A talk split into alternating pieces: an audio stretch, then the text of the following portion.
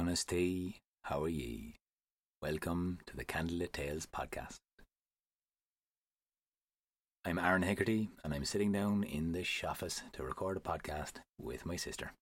I'm Sarah Hegarty and I'm doing radio voice. Again, look, I'm going to take the piss out of you every time you do this. I mean, I don't mean to do radio voice. I just, know. I just start on radio voice. But that's because you do a lot of radio ads. I mean, not a lot, but i- if if you work for a company and you want a voice, you can get onto my uh, voice, Yeah, yeah. voice bank. Hire Aaron. Gives a job. Gives a job there. Um, Uh, we are an Irish storytelling company and we tell stories and we put them to live music or recorded music in the case of the podcast. We do lots of live shows and we reinvestigate old stories and we retell them in lots of new different ways and it's exciting and we love doing it and it's been something we've been doing for years now Mhm. and we're getting all right at it. I think we're all right at it anyway yeah. getting pretty good feedback. We do appreciate everybody who likes to come to our live shows. We have them in Dublin and Bray and all over the country, more and more, which is great fun. And we're currently very, very happy to say that we have a number of patrons, patrons on patreon.com forward slash candlelit tales. If you'd like to Well become, done. I know That was good. You got the whole thing out in one go. I was dicey. Yeah, That was dicey. that was a bit dicey. He was the kid was sweating like on the edge. there was a bead of sweat. Nailed it though. Yeah, yeah, no, he got there. Nailed it. He got there. Yeah, it was patreon.com forward slash candlelit tales. See, there you go. There he did it again. Yeah. Wow. It's tough. It's good. It's tough. It's good. It's a mouthful. Like the reason we have to say it every time is because Patreon's search function doesn't always show us. You know, So you need like type in the whole thing longhand or goggles. or goggle us. You know. Goggle is good. The The old, goggle. the old goggle box. So, without more waffle, because we get to the Yeah. waffle afterwards, we tell a story and then we have a chat about it. We'll it. have a chat about it. But like you know, people can give us money or they can support us in a in a non financial way by telling their friends about us. Yeah. Yeah, Word of mouth spreads like wildfire. Telling Totally. you. That helps. You know what? That really does because we've gotten bookings this year from people telling other people about us and then getting bookings from people telling us about them or them about us. I'm sure that made sense, but I'm not quite sure how, and I don't really have time to parse it. All right. It's time to tell a story now. Oh yeah, And that's on you. oh yeah. This is a good one. It's a good one. I like this lad. He's a good lad. He's a good lad, like. Good head and his shoulders. There's a reason we remember him, like. Like his mother before him. Oh, jeez, yeah. Yeah, yeah. Fair woman. Fair woman. Go on, so take All it away. right. Cormac McArt. The High King of Ireland, Con, died.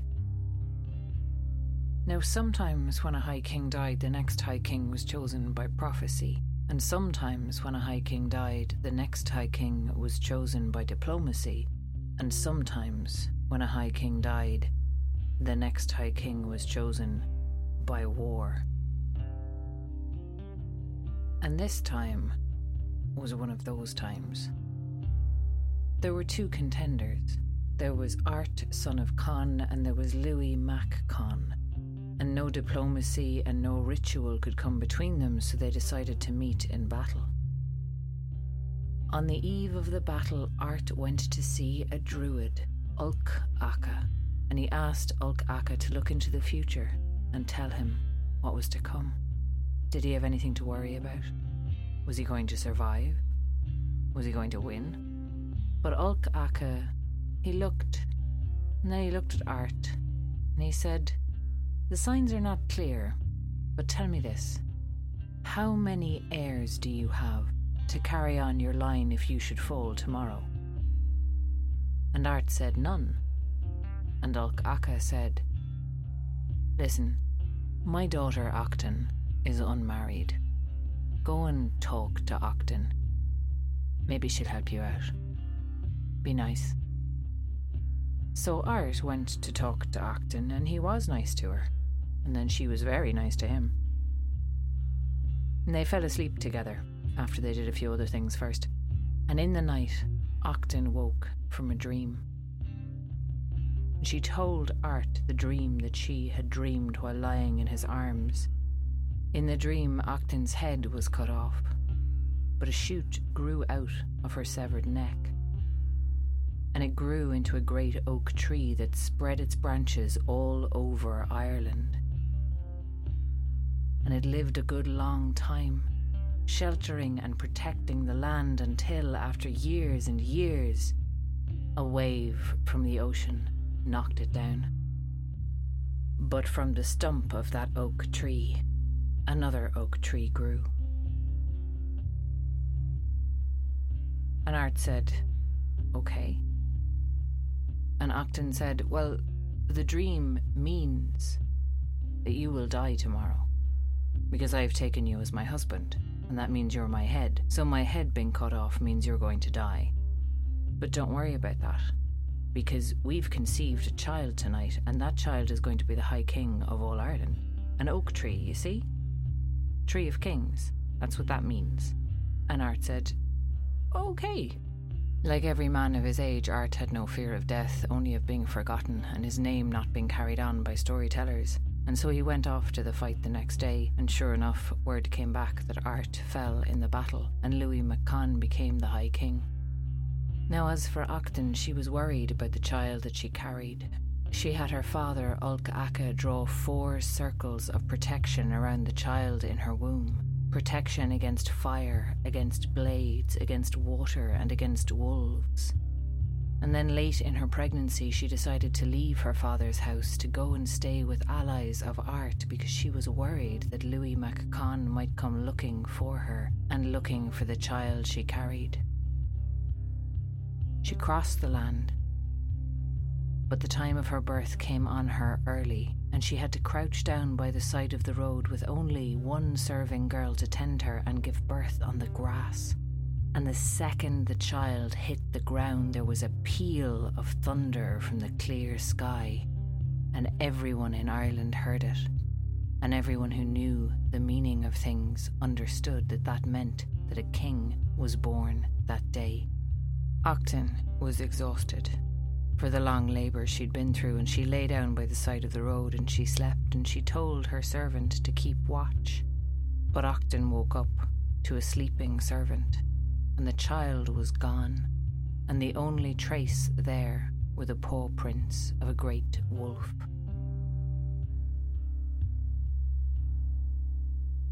Now, Acton knew that her child was protected against wolves, so she refused to believe that he was dead.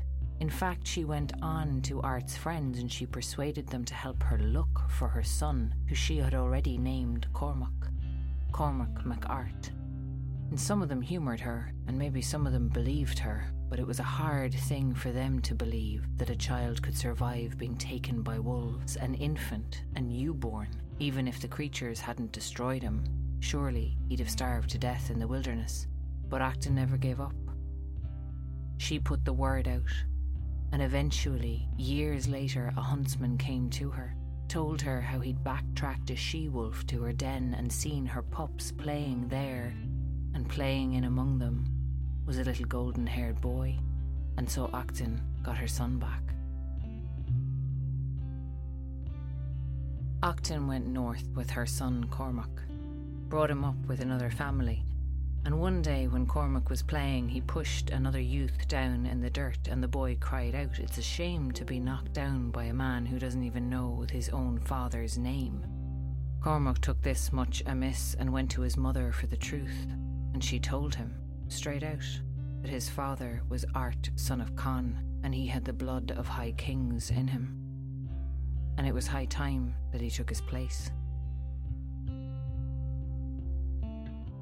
Cormac MacArt went straight to Tara to claim his seat, to claim his place before the world, to declare himself. He was a young man now, in his own mind at least. And he arrived at Tara where there was a great crowd gathered, because a judgment was being given by the High King, one of his most important duties. And the High King, Louis MacCon, was judging a case of an old woman who had a small herd of sheep and the case against her was brought by a great queen.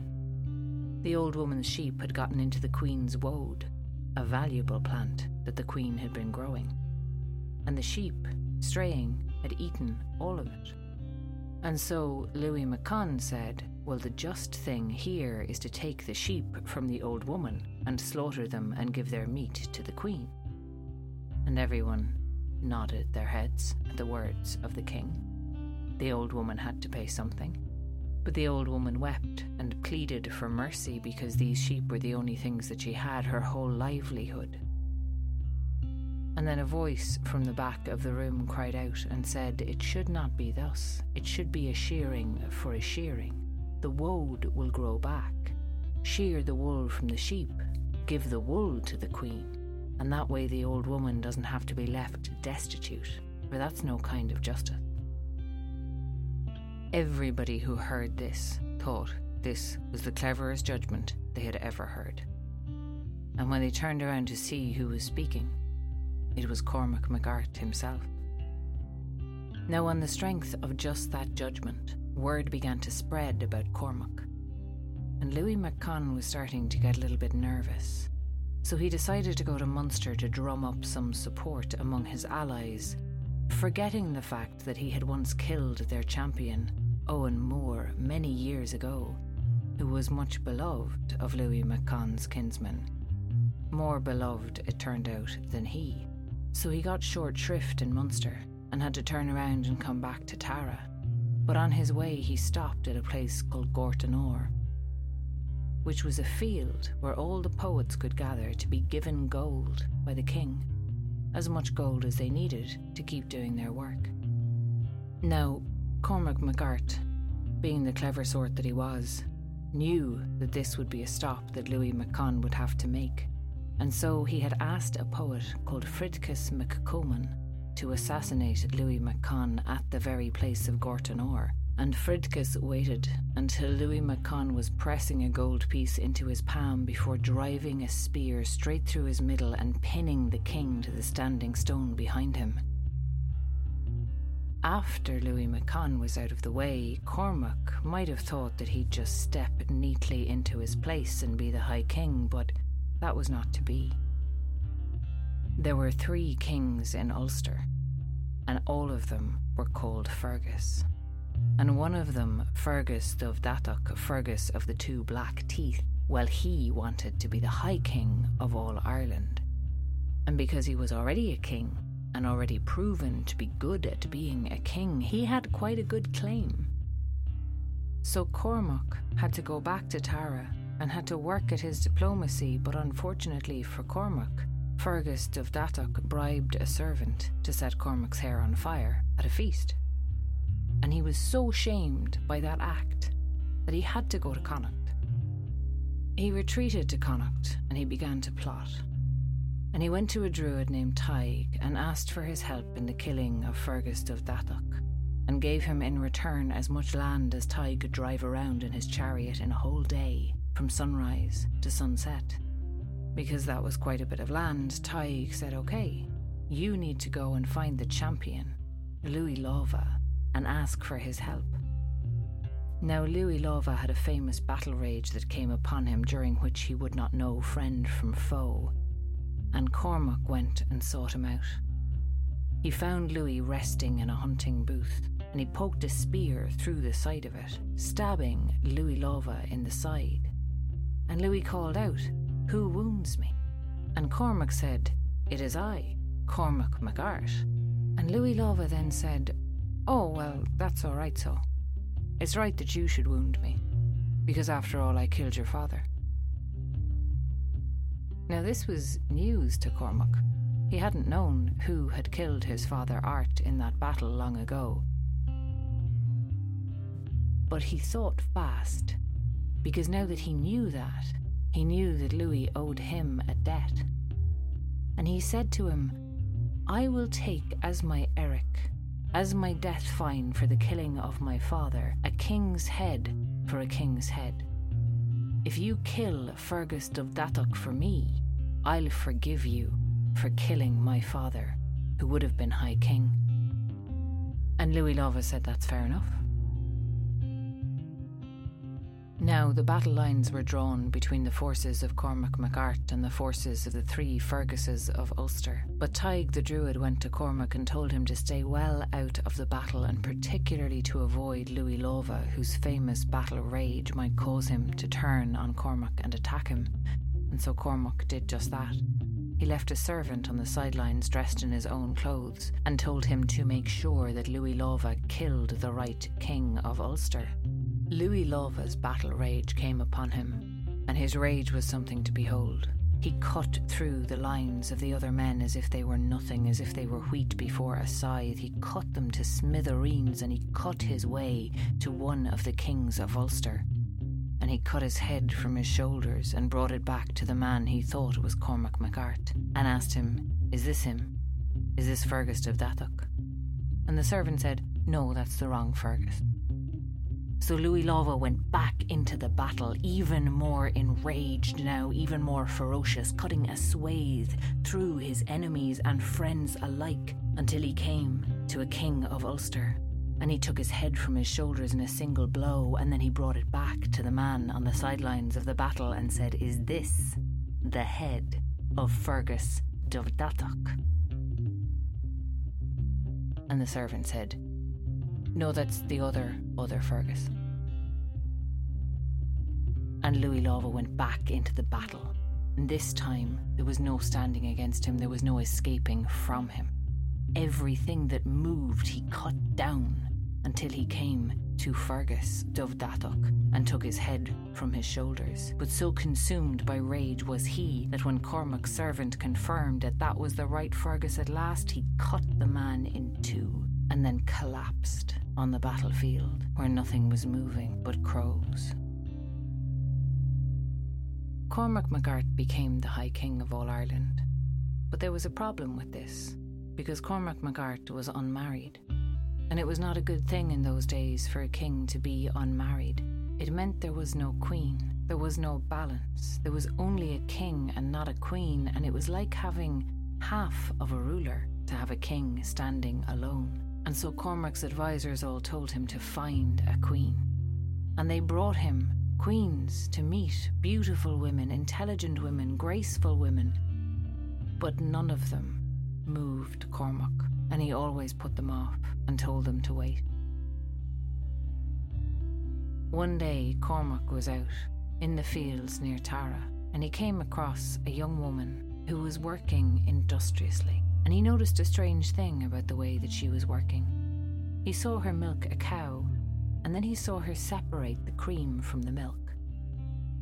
He saw her gather reeds for the beds, and then he saw her go through the rushes and reeds and take out the softest and most supple and put them in a different pile. He saw her draw water from the river, and he saw her draw one bucket of water from near the bank, and then he saw her hike up her skirts and wade out to the deepest, coldest, clearest water in the middle of the stream and draw a second bucket from there. And he called out to her and he asked her, For whom did she make this division? And she said it was for one who deserved it. And Cormac went away impressed. And he came back the next day, intrigued by this woman, because he had to find out what her story was. The young woman, Ethna, the daughter of Dunlan, was the foster daughter of a man named Buchat, and it was for Buchat that she separated the cream from the milk and the soft reeds from the others, and got the clearest, coldest water from the middle of the stream. You see, Buchat had raised her and he had once been the wealthiest man in all of Leinster, which was the wealthiest province in all of Ireland. But Buchat was not just wealthy, he was generous, generous to a fault. If you came to Buchat's house and you complimented the shirt he was wearing, he would take it off his back and give it to you there and then. No one went away from his house hungry or thirsty or tired or cold. He would give you anything and he would do anything for you. And most people loved his generosity and they responded in kind, but Ethna had three brothers, and they were not so kind. And when they saw Buchat's generosity, they saw an opportunity. And so they started coming around and they started complimenting everything they saw delighting in the fact that Buchat would give everything away to them. And then they came and they started asking him for favours, small at first, and then when he did not protest, they got bigger and bigger and bigger. until Buchat had given away almost all of his wealth, and all he had left was a tiny herd of cattle. And it was at that point that Ethna and Buchat's wife demanded that they leave and go to Meath and hide before Buchat bankrupted himself entirely. And Ethna herself swore that she would take care of her foster father, for she felt responsible for the predicament he was in. It was her own brothers, after all, who had pulled these dirty tricks on him. Cormac was so impressed by Ethna that he asked her to marry him there and then. This kind of dedication, this kind of eye for justice was just what he thought he needed in a queen. But Ethna refused him. She told him that as Buchat was her foster father, he would not be able to give her permission to marry. And in fact, if Cormac were to abduct her and elope with her, he would be insulting Buchat so deeply that he would have to pay him a truly enormous bride price. Cormac was a bright lad, and he picked up what she was putting down. And so Cormac and Ethna eloped together, and Cormac gave Buchat such a generous bride price for Ethna that he restored him to all his former prosperity, and more besides. The reign of Cormac MacArt was the most peaceful and prosperous and bountiful time in all of Ireland's long history. The rivers were so full of fish, you only had to reach a hand in and you would catch a fat salmon or a trout. The woods were so full of game that you could fire an arrow in any direction and it would hit something delicious. The woods were so full of growth that you could not walk through them and the crops were three times as abundant as they ever were before or since. He was a great king, and the land responded to a great king. And as time went on, and he had a son, Carbara, and a daughter, Alba, Cormac's life became more and more settled. The disputes he had to settle, the wars he had to fight in his youth, they were behind him.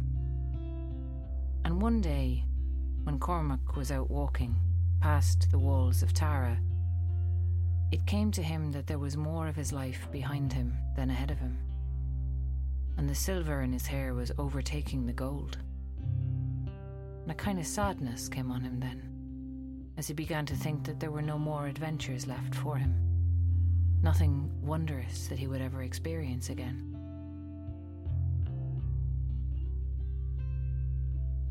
And then he saw a stranger coming towards him.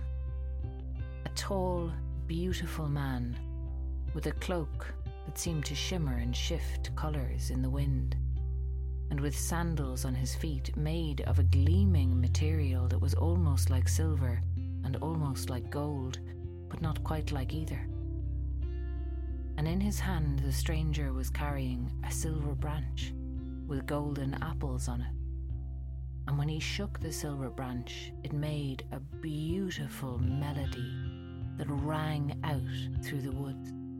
The stranger approached Cormac and called out a greeting. And Cormac responded in kind and then said to him, Shall you and I be friends? The stranger said, Yes, I'd like that very much. Well, in that case, let us exchange gifts, as friends do. And the stranger said, all right. What would you like? And Cormac said, I'd like your silver branch, please. And the stranger agreed to give it to him in exchange for three promises. And without thinking, for he wanted that branch very badly, Cormac agreed, and he took the branch from the stranger. Now, the music in that branch was not only lovely, but it healed any sickness and any sorrow, cast a healing spell over any who could hear it. He was delighted to have the silver branch, and he began to play about with it, discovering that it could heal wounds as well. And then the stranger said, So, for my first promise, Cormac MacArt. I want to take your daughter Alba. Now Cormac was struck, and Cormac was stuck, because he was the High King and he had given his word, and he could not go back on his word without disgracing all of Ireland. And so he said, All right. And Alba was led away by the stranger. And Cormac shook the silver branch, and all who heard it stopped their weeping and lamenting. A year later, the stranger came back and asked Cormac for his son Carbra. And again, Cormac could do nothing. He had to watch the stranger lead his boy away. But when all about him started to weep and wail and lament, he shook the silver branch, and they were quiet and forgot their grief. And then the following year, the stranger came, and this time asked for Cormac's wife, Ethna. And as he saw the man leading his wife away, Cormac's hand reached out for the silver branch. But he withdrew it. And he said, This I cannot bear. And so he called his army and his fighters to come with him, and he set out to the gates of Tara to bring his family home. No sooner were they out the gates than a mist descended, and Cormac could neither see nor hear his men. He walked on into the unknown, and he walked a long time, until at last the mist cleared, and he saw before him strange sights in a strange land. He saw a group of men thatching a bronze house with white birds' wings. He saw a fountain with five streams and a salmon swimming up and down and around each one of them. He saw a man cutting down an oak tree and feeding it into a huge fire that blazed up as hot and bright as the sun. And then the man would cut down another whole oak tree and throw it into the all consuming flames. He walked through this strange place until he came to a fine house and knocked at the door, and it was answered by a lord and a lady who brought him in. They showed him a magical pig that had to be killed with an axe and cooked over a particular log, and in the morning the pig and the log and the axe would all be whole again. Because this was Tir Teangara, the land of promise, and here Nothing was depleted and nothing lost.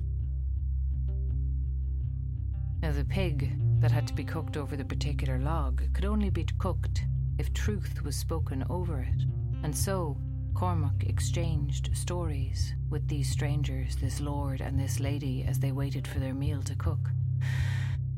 And when it was time to serve it, Cormac paused, and he said, Well, now I'm the High King of all Ireland, and I cannot eat until my warriors are fed first. And they came with me, but they're not with me now, and so I cannot eat. And with that, all of a sudden, Cormac's warriors were standing behind him, as if they'd been there all along. He startled and jumped to his feet, and then when he looked at the Lord and the Lady, for the first time, he recognized the Lord. It was that same stranger, that same one who'd come to Tara with the silver branch, the same one who'd stolen his family away. And the stranger held up his hand to Cormac and said, Peace now. I am Manannán mac Lir, and I brought you here to the land of promise to teach you a few things. Those sights you saw on your way here, the men who were thatching the roof with white birds' wings that blew away with every gust of wind. They are those who spend their time on appearances that come to nothing in the end. That fountain with the five streams and the salmon swimming among them, well, that fountain is the source of all humanity, and those five streams are the five races of men. The same water the same blood flows through all, and they are all connected, and there is no difference between them. And that salmon is the salmon of knowledge that never stops seeking and exploring. That fire you saw, that man you saw burning oak trees whole, that is the one who squanders his inheritance and leaves nothing behind for his heirs, who does not think of the future beyond his own needs and does not think of the land or what it needs.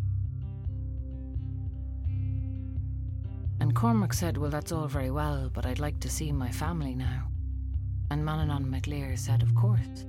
And I have one more gift for you besides that, Cormac MacArt. And with his words, Cormac saw his wife Ethna step out, and his son and his daughter. And Manannán mac Lir took out a little golden cup, and he said, This cup will break any time a lie is spoken over it. And then he spoke a lie over the cup, and it shattered into pieces. And then he said, Not only that, but it will reform if three truths are spoken over it. And he spoke these words Your daughter Alba has not seen a man since she's been in the land of promise. Your son Carbra has not seen a woman since he's been in the land of promise. Your wife Ethna has not seen a man since she's been in the land of promise. And with that, the pieces of the cup jumped up and reformed, and it was whole again. They feasted then, and Cormac and his family and his warriors went back to Tara, but Cormac carried with him the gifts of the other world and the wisdom of the other world. And if his reign before then had been wonderful, his reign after that time was incredible, bountiful, peaceful, and it seemed as if it would never come to an end. But of course it did, as all things do. Cormac stepped aside to let his son Carbra take the throne with peace. And he moved away from Tara to live at the house at Cletty. And one day there, at a feast, Cormac choked on a salmon bone. For that was the wave that his mother had foreseen all those years before. Not drowning, or blade, or fire, or wolf took the life of Cormac MacArt, but a tiny bit of salmon bone. After he died, Cormac's son Carbra searched high and low for the silver branch and the golden cup, those gifts of the other world that his father had used so well and so long. But they were nowhere to be found, for Manannán mac Lir had come and reclaimed them at the moment of Cormac's death. For wisdom cannot be inherited, but must be learned by each generation anew.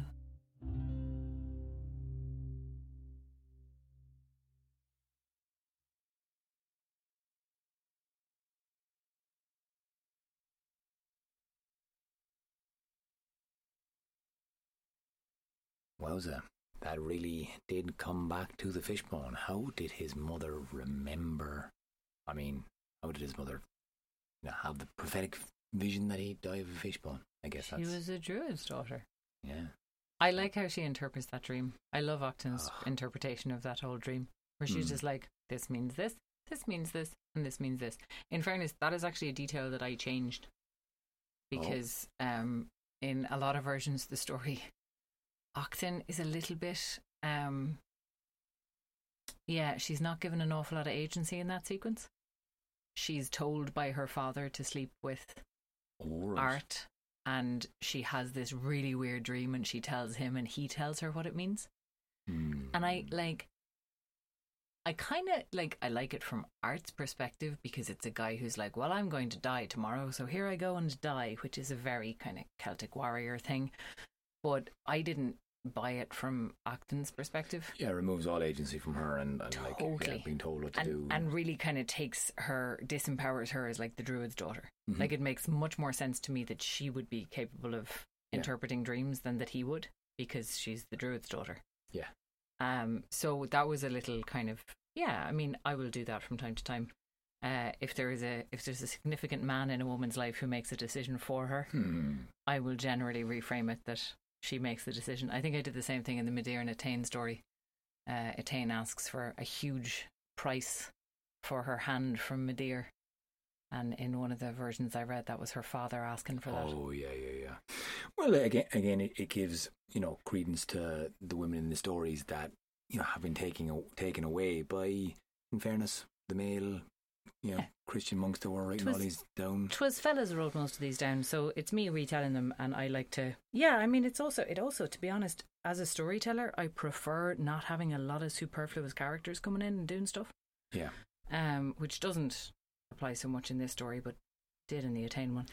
Anyway, Anyway, so that's how Cormac died. It was an interesting little like bookend kind of note. It was nice to kind of do you tie know it all what? together. It's an interesting one for me because it's also like this is a kind of a warrior culture where the best death is like dying in battle. And it's because Cormac is sort of a semi historical king, like this is a figure that possibly existed. Mhm. Um, although I am no historian, nor ever have I claimed to be. This is a character who did not die heroically in battle. He mm-hmm. died at a feast, choking on a fishbone. So it kind of it's a way of sort of mythicizing this very ordinary death and making it into something that's kind of epic, you know? Mythicize yourself there now. Make something into a good myth. Mythicizing. I like that word now. That's good. I'm going Thank go you. mythicize and making a cup of tea after I this. may or may not have just made it up right now, but we will the find kettle, out. The kettle bubbled and mythically brewed the cup of As tea. it was prophesied long, long ago on the day of his birth, he would be smacked upside the head by his sister. Smack. Oh, For being facetious about prophecies. You that- can't- Danger. Bit of respect. Danger, danger, Bit of danger. respect. Bit of We've talked about this saying. before. We've talked about this before. Can't go this magic, or else you'll get all magicked on you. Is that And- before or after this? Oh no, you're right. It was before. I have a problem with the linear nature of time. Okay, do, yeah. In fairness, it's fine. You just stay in your mythic realm there. It'd be it's grand. all timey wimey. I just want to ask you a little bit about Cormac. So, because uh, you mentioned historic kind of figure, and okay, so our, our four cycles of mythology in Ireland, you have the mythological ancient story stories from the Lebor Gabála, the Book of Invasions. Then you have the Ulster cycle, which most people are aware of, and the Fenian cycle. Fenian cycle, and in the the lesser known cycle is the King cycle. Yeah, yeah, Kings and the King cycle is the one that kind of sort of shades into um pseudo hist- histories and things like that because you get people like um Niall of the Nine Hostages who is meant to have been one of the ancestors of Brian Boru mm-hmm. who was kind of our last high, our last high king Brian Boru who was kind of our last high king um or attempted to be our last high king and I then mean, got didn't work out great for well, he got his he got a battle axe to the back of the head off a Viking after a battle he won in Clontarf. Um, but you know, uh, this is this is where we're kind of starting to get to that that stage Well, again, where it's yeah. getting a little bit muddy with facts. And for for Cormac, Cormac is said to have been the one who codified the Brehon laws. right, yeah. Which is a very interesting legal system, which we've talked a little bit about. We have talked about it. Now we did this show live in June, and I was I was telling it. Uh, I told it with uh, Emmett Byrne, uh, an actor and uh, musician storyteller from Dublin as well. Actually, no, he's he, where's he from? He's from Laois. God damn it, living in Dublin. But um, I performed that, and actually that night you gave out to me because I kind of I I, made I made the Brehon Law kind of sound very fair and cool, and I was just you reading went the room. you went on was this big spiel about how it was so very egalitarian I didn't and everybody was equal before the law. You fucking I mean, did. like, I, I've alluded to it. I left it open for You, did, you interpretation. absolutely did not. little poetic license there now. For It you. was It's flavored with a little pure, bit unadulterated of, uh, flavored, flavour. little bit of a. Do you know what that flavour was? That flavour, a little flavour, that Mm, little taste, mm, that little that little bouquet you're getting on the back of your mouth. yeah. That is what we call bullshit. oh yeah, because I'm I'm the only Hegarty who would do that, who, who would ever bullshit. Well, like as I as I said to you at the time, there's a lot of cool things that you can say about the Brehon laws without making shit up. Fair. And like, okay, so the reason that it's often referred to, and in fairness to you, it is often referred to as being a more egalitarian legal system than other legal systems in Britain or uh, in Britain and Europe in the in the kind of Middle Ages. It was the, the legal system of the Gaelic lords. And it is a very different one. It's actually like in Ireland, it's very interesting because they've never technically been repealed. Although we use common law, um, they, the Brehon laws are still extant. And there have been some court cases apparently that have been, been won by people appealing to, to Brehon law. What? Yeah, yeah, no, it's like it's a thing, um, and it's it occupies a really interesting place because like one of the things that happened when Ireland became independent uh, in what was it, nineteen twenty one or twenty two? Yeah, yeah, I was linear time. Anyway, Me too. um, nearly a hundred years ago.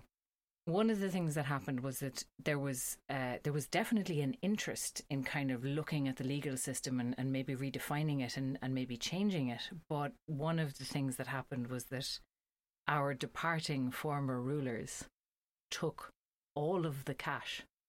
So the newly formed Irish state was completely broke, Oh yeah.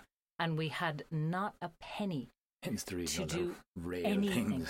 The rail got shut down. The oh, tram. Oh yeah, yeah. Like we had all of these advanced rail systems and public transport systems that were functioning really, really well, and they were just completely shut down. So like we had no money. We had no money for this kind of exploration and redefinition of the legal system. So we kind of had to limp on with what the institutions that had been set up under colonialism, which is great. It has worked out so great for everybody. Yeah. Nobody has ever had any problems again. And the church was given loads of power, which also Yeah, worked out they were great. given so much power to fill in all of the gaps that the fledgling state could not cope with, which also worked out so, so great. Fast forward hundred years, nearly, Just and we're grand. great. We're yeah. grand. Everybody is housed, yeah. fed, clothed. public. Uh, Yeah, health system's great. Oh, public health system is Just so good.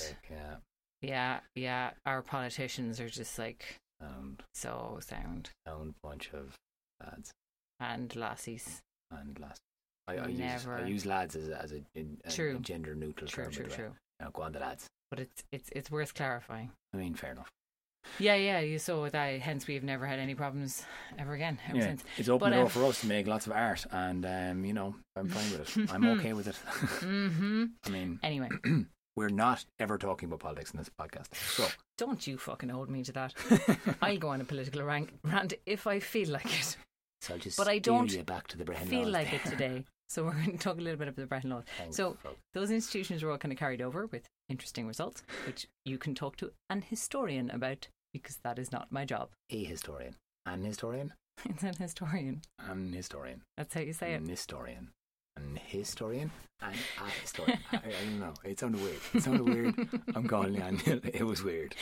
That's how it's An- written. An historian. An So, historian. Go for an Go talk to an historian about that. yeah, or a historian, whatever you want. Go find an historian and uh, have Yeah, a chat with them. Go find an historian. Yeah. So, um, and then eat an orange. An orange Technically, actually, that is what that was. class. Oranges used to be called oranges, An oranges. but everyone said an orange, and people said, "Oh, orange." Anyway, there's a word for that, and I can't remember what it is. So, what are we on? Is it We're bull- is it talking. We're talking about why the Brehon laws were great. oh yeah, That was and that was super the fair beginning and of the equal, and no women had told. No. no. bad. Aaron, sit down. I just got slapped. No, you didn't. Yeah, you slapped my leg. It's a slap. Do you want to slap? No, Just like for contrast. I don't want to slap. Carry no, on. we don't advocate violence here at Candlelit Tales. Um, however, sometimes people need to wish so I can make a point. So, the Brehon laws were not egalitarian. What they did have was that women had rights. They didn't have equal rights to men at the time the Brehon laws were written down, but they had a status under the law. And throughout most of Europe in the same period, women didn't have any status Mhm. women were either owned by their fathers or by their husbands, which is why women change their surnames when they get married. It's a terrible tradition, and I have a serious problem with it. But everybody is free to choose and do whatever they want. Cool. But anyway, no Um, politics. So, the Brehon laws, the reason the Brehon laws I think were particularly interesting is that this was a system that functioned without police and without prisons. If you can just like think about that for a second. How incredibly different a system you're looking at. Yeah. And the reason for that was that these these laws were there's a term today that's kicked around a lot that's called restorative justice. Right. And the idea is that instead of punishing a wrongdoer, which is the system that we have now, Punitive. punitive justice, you, you Uh-huh. send someone to jail, you punish them, you, you harm them. Which really doesn't seem to work very well, does Well, it? it, it leads to extremely high recidivism rates. But the, the So what rate? People committing a different crime after they get out, Oh no, I just wanted you to say the word again. recidivism. the brilliant word. I mean, it's it, it's actually terrible. It leads, you know, the movie Michael Inside is is, is is a graphic and brilliant depiction of that exact thing, actually. Uh, but also a great word. Yeah, so it leads to these high recidivism rates, and you have huge problems with overcrowding in prisons. We have huge problems with that here. Mhm. And you also have huge problems with, you know, the conditions in prisons becoming very, very bad, especially when overcrowding happens. So the idea that there was a civilization that functioned here that did not have police and prisons, I think is a fascinating one. I think It it's is. really interesting to explore. Now, one of the reasons that it worked that way, and one of the things that's different between that system and the common law system, is that in the system that we have now, everyone is considered equal before the law in theory. Now, in practice, it doesn't work that way. Because in practice, the kind of legal representation you can afford has a huge effect on the actual outcome. Yeah, of course. But in theory, everybody is equal before the law. And that is why justice is depicted as being blind. Also, people are held individually accountable for their actions. Now, Ireland had a clan based system, which meant that you were not individually responsible for your actions. The clan was, The clan was, mm. the extended family was. and that's again goes look, looking at how to raise kids. I was playing with my friends' kids this morning, you know, out in, out in Galway, and my God, they're just mental. Like, but they just need so much attention and care, and Mm. and like you know, their aunt was in, I was in, the granny was calling over. Like, but and that's just not enough. There, there needs to be a whole load Yeah. of people around these kids to, to raise them, and, and, and then the moral coding and all that, and blah blah blah blah. So that, that is in that code and clan system. You can see Yes, how that will. and you you didn't have the the thing that we have today in in so many cultures where it's a nuclear family Yeah. where the mother and father are wholly responsible for the the actions and the raising and the conditioning of their children it happens in a much wider context which like I can definitely understand how some people would hear that and go, "Oh my god, that sounds awful. Have you met my mother-in-law?" yeah, like yeah, yeah, you know yeah, there's there's obviously it means that you have less control over the outcome but also it means that the work of actually raising the children and teaching the children is very much more distributed and uh yeah the kids grow up understanding that their behavior reflects on their clan and that was the way that the Brehon law system worked it worked by uh fining people for wrongdoing Mm. and one of the really interesting things, and one of the ways in which it was very explicitly not equal, was that the higher your status, the higher your fine. Now, that Right. is effectively the opposite to the way our legal system works. Actually, Because even though our legal, legal system is theoretically treats everybody equally, if I can afford a very, very good lawyer and you can't. I will get a lighter sentence than you for the same crime. And like we all know, there's so much, you know, unconscious bias that goes into things. There's so much implicit bias that we're not aware that we hold ourselves. You know, people from poorer backgrounds get harsher sentences. Um, people with certain accents and certain addresses get harsher sentences. Yeah. People from the travelling community here in Ireland get harsher sentences. absolutely. You know, you have all of this stuff that is because we pretend to be rational and disinterested and able to treat people without bias, so much bias creeps in and gets built into the system. Yeah. Whereas when you actually realize that, like, okay, people's circumstances are not equal, people's behavior has a context around it. And hey, if you're a billionaire and you steal somebody's wages, you have no fucking justification for that. No. And so you should have a much harsher sentence than the person who's trying to feed their family. yeah, yeah, yeah. who steals the same amount of money. Well, there's there's uh, uh, the uh, ideology of a lot of that stuff is very very uh, worthy and, and worth kind of highlighting, and that's kind of why you know in June I I, I posited a, a light sentence of it being you know starting with Cormac in a more idealistic form. Obviously, then life happens and it becomes unequal, or the world happens and it becomes a lot less equal. But the idea of women having more, not fully equal, but definitely more. Well, they had a status. Yeah. They had a Yeah. status, and like, you know, one of the things that's kind of interesting as for us as Irish people to look back, you know, past our kind of more recent Catholic tradition to older traditions. You know, we had a we've we've had a quite a contentious time in Ireland on, around the rights of women over the last few years. Divorce only became legal in this country in the eighties. And we recently had another referendum to shorten the period of separation because for a long time divorce was legal only after you'd been separated for four years, which is a hell of a long time. Uh, we have quite a low divorce rate in Ireland because it is just not culturally something that people are massively interested in doing, um, unless you know necessary, and it's Mhm. very necessary to have. But under Brehon law, divorce was absolutely allowed, and women could divorce their husbands. Women could divorce their husbands for beating them Mhm. which is just a thing that should always be I mean- allowed to do if anybody hits anybody.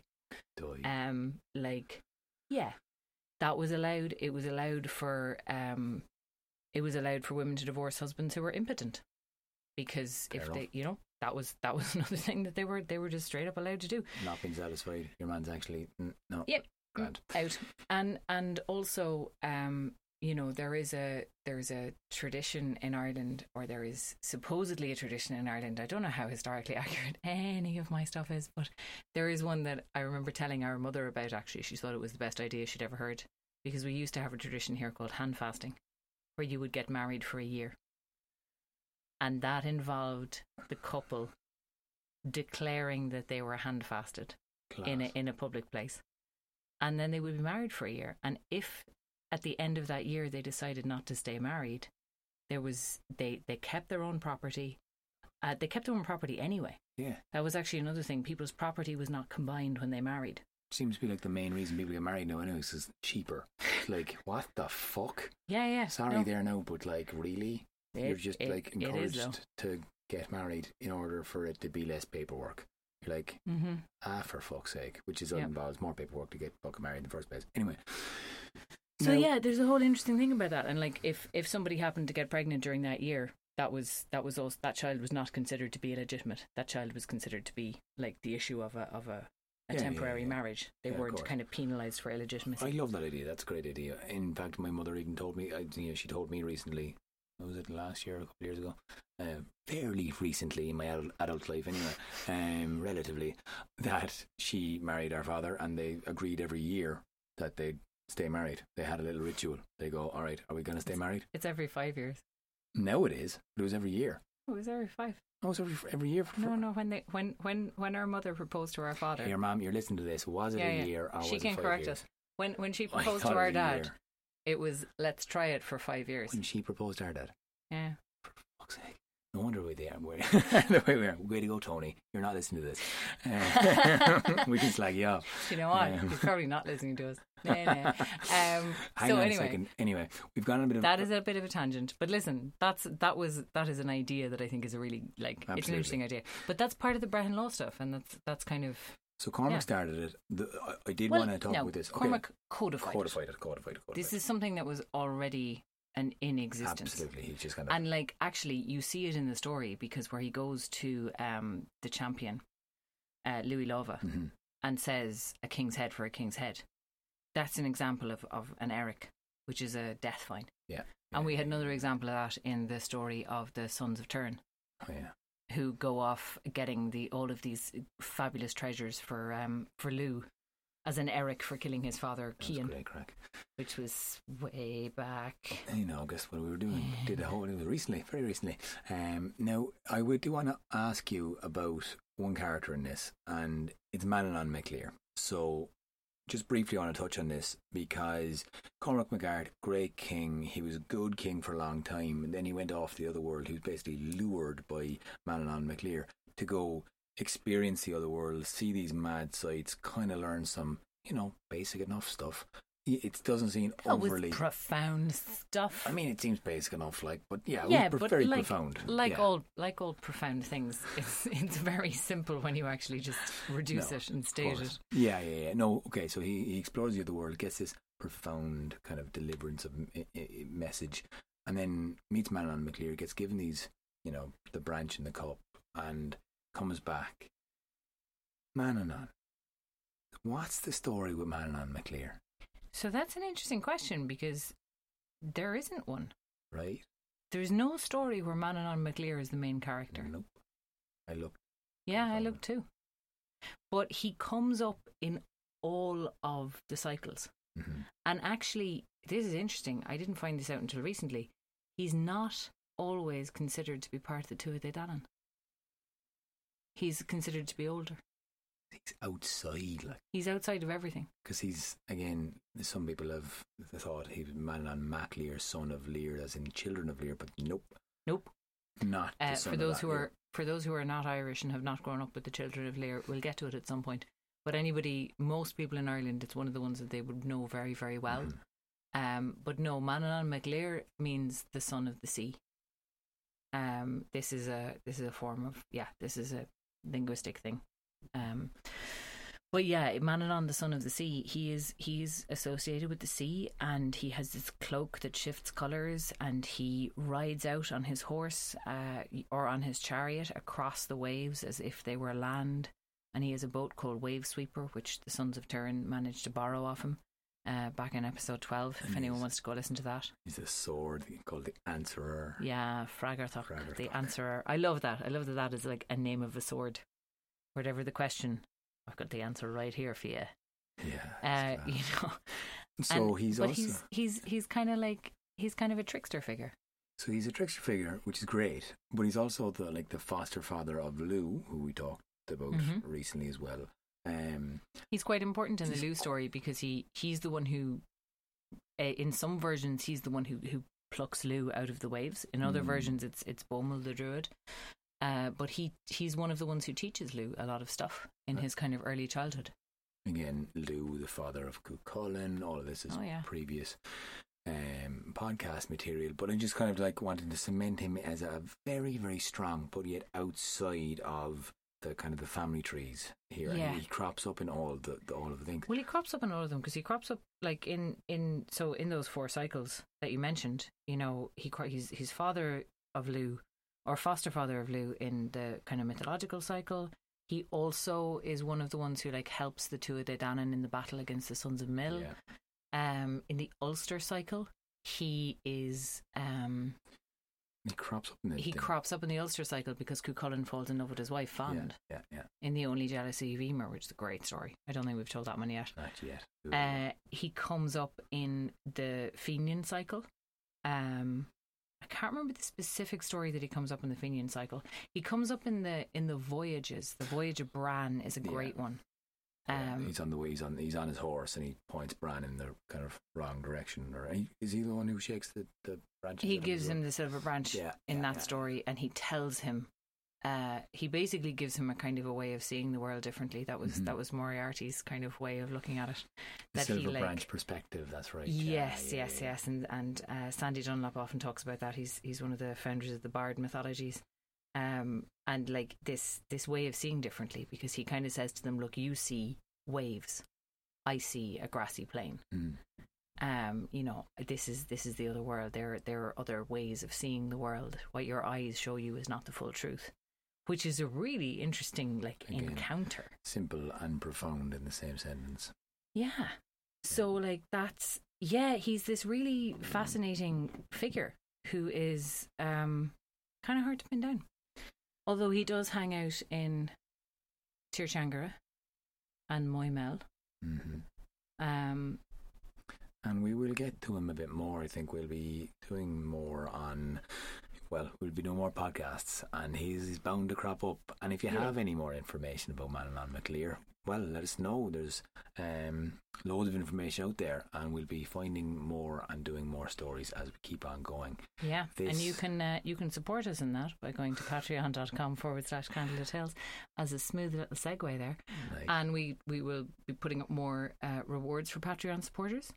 Uh, you can find out more about our upcoming shows and all of the stuff we're up to by going to our website, uh, which is www.candlelittales.ie. by the time this uh, will have come out, we'll have just done a bit of a tour down to Cork and uh, Kilkenny and the Boyne, and we've just finished a show in uh, Whelan's, which is great crack. All that was great fun.